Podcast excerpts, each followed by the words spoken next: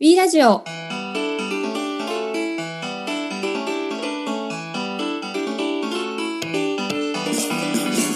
皆さんこんにちは。WeBox カスタマーサクセスの平木です、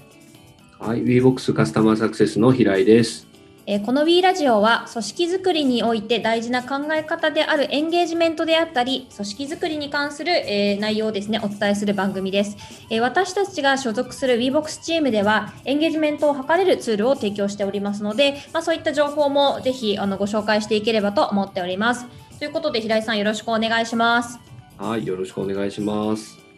だいぶ春が近づいてきましたねそうですね、だいぶ暖かくなってきましたよね。うん。平木さんは花粉症じゃないですか？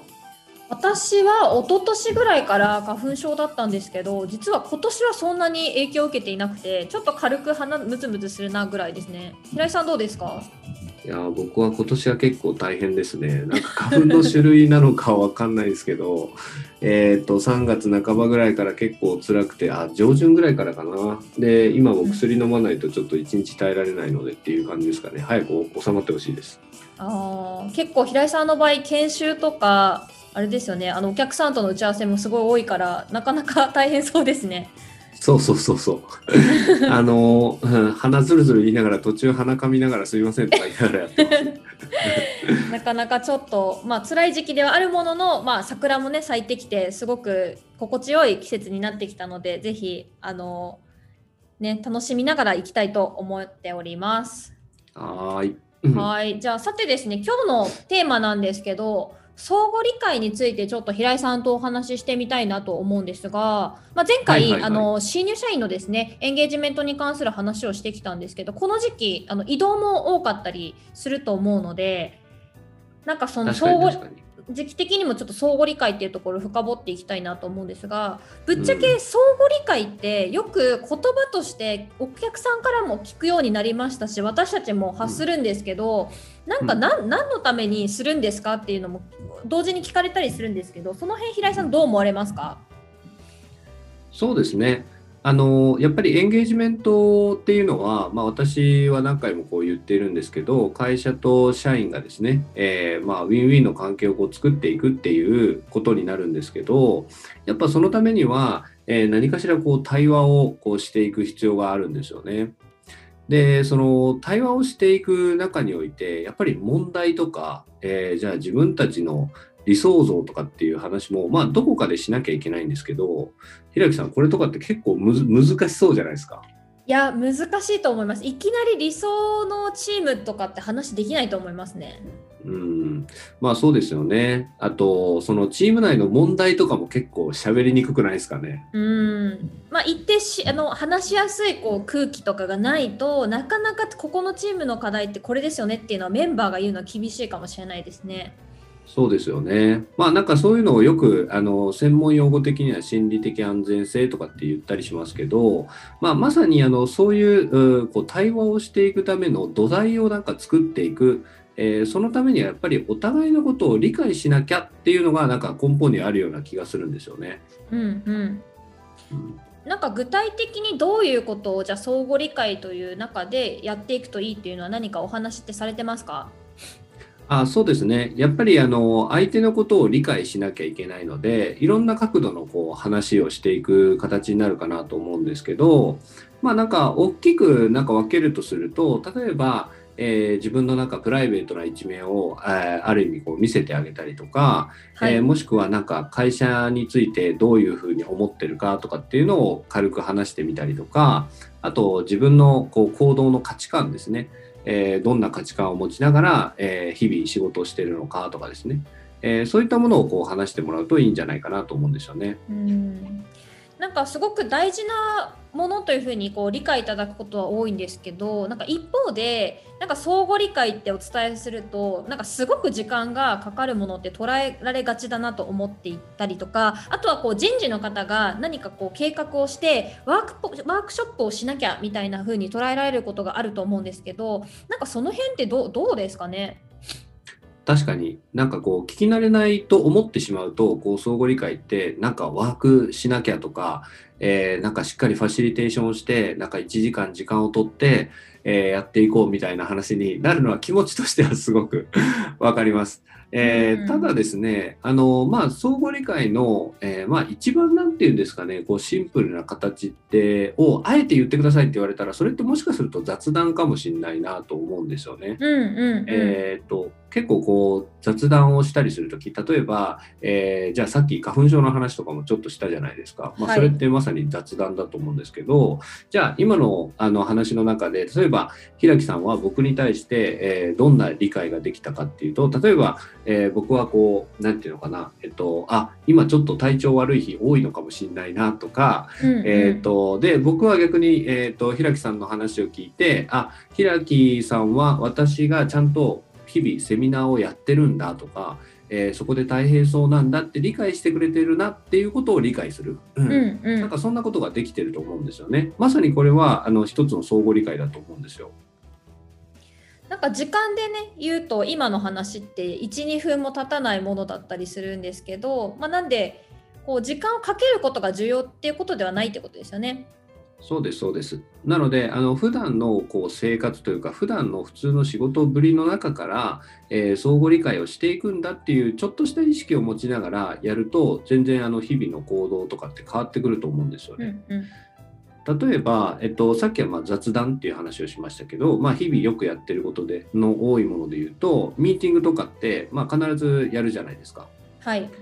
でそのミーティングをやる時もお互いがなんかどんな風な思いを持ってやってるのかなとか、えーと、今、えー、例えばうまくいってんのかなうまくいってないのかなとかっていうのを、えー、ちょこちょここう聞きながら、えー、話をしてあげる。これもまさに相互理解の意識を持ちながらミーティングをする。で結果的には、え相互理解ができていくっていう、えことにつながると思うんですよね。うん、じゃああんまりだからこう相互理解と普段の業務をきれいにこう切り分ける必要ってないですよねおそらく。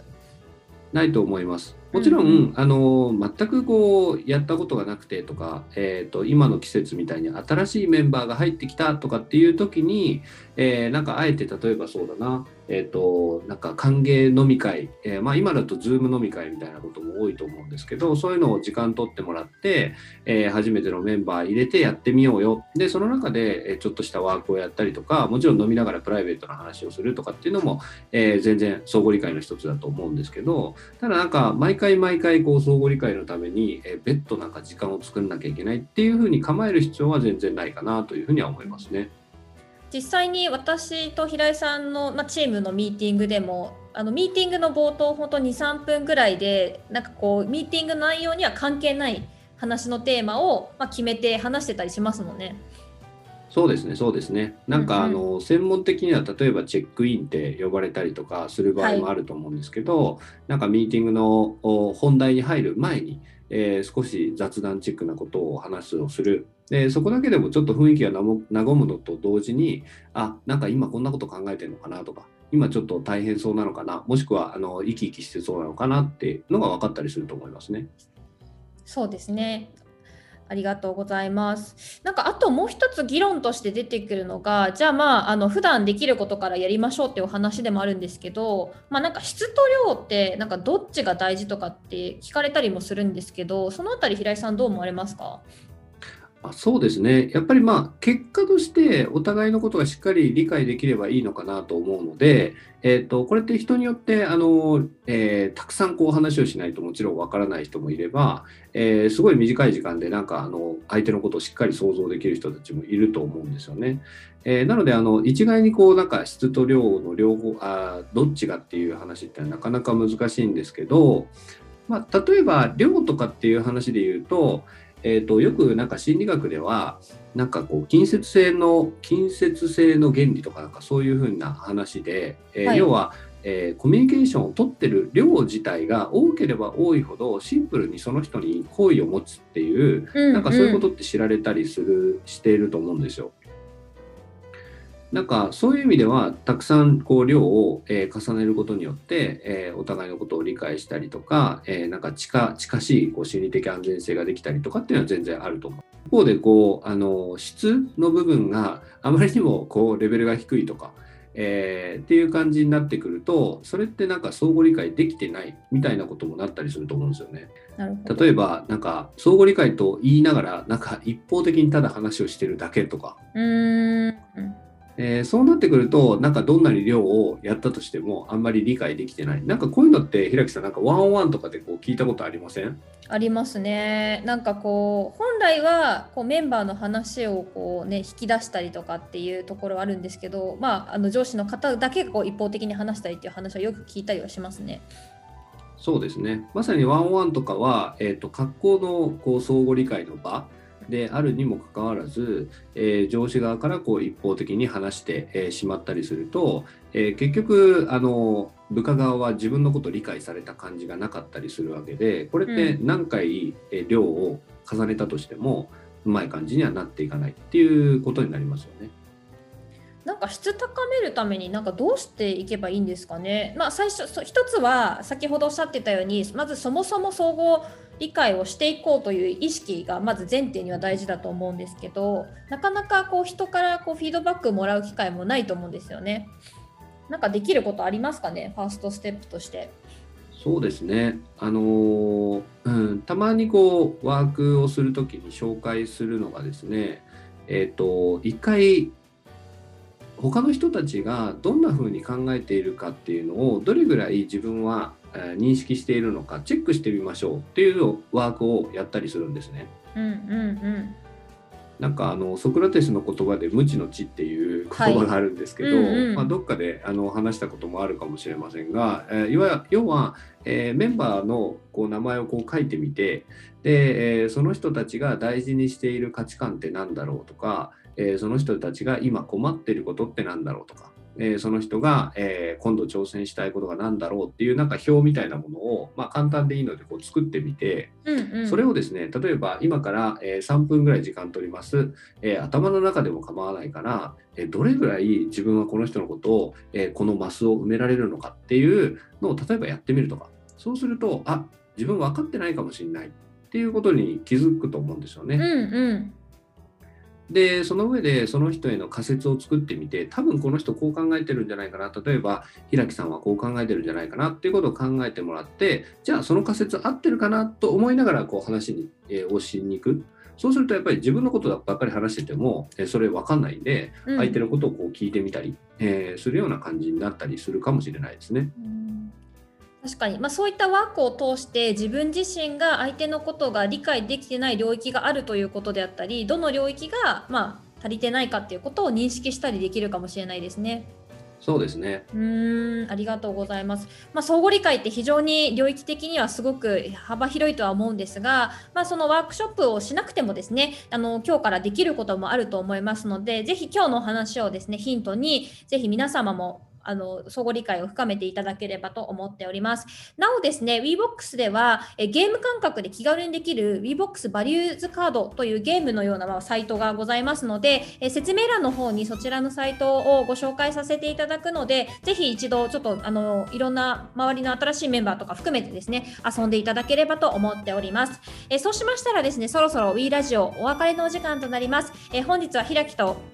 平井がお送りしました。次回もお楽しみにしてください。それではさようなら。さよなら。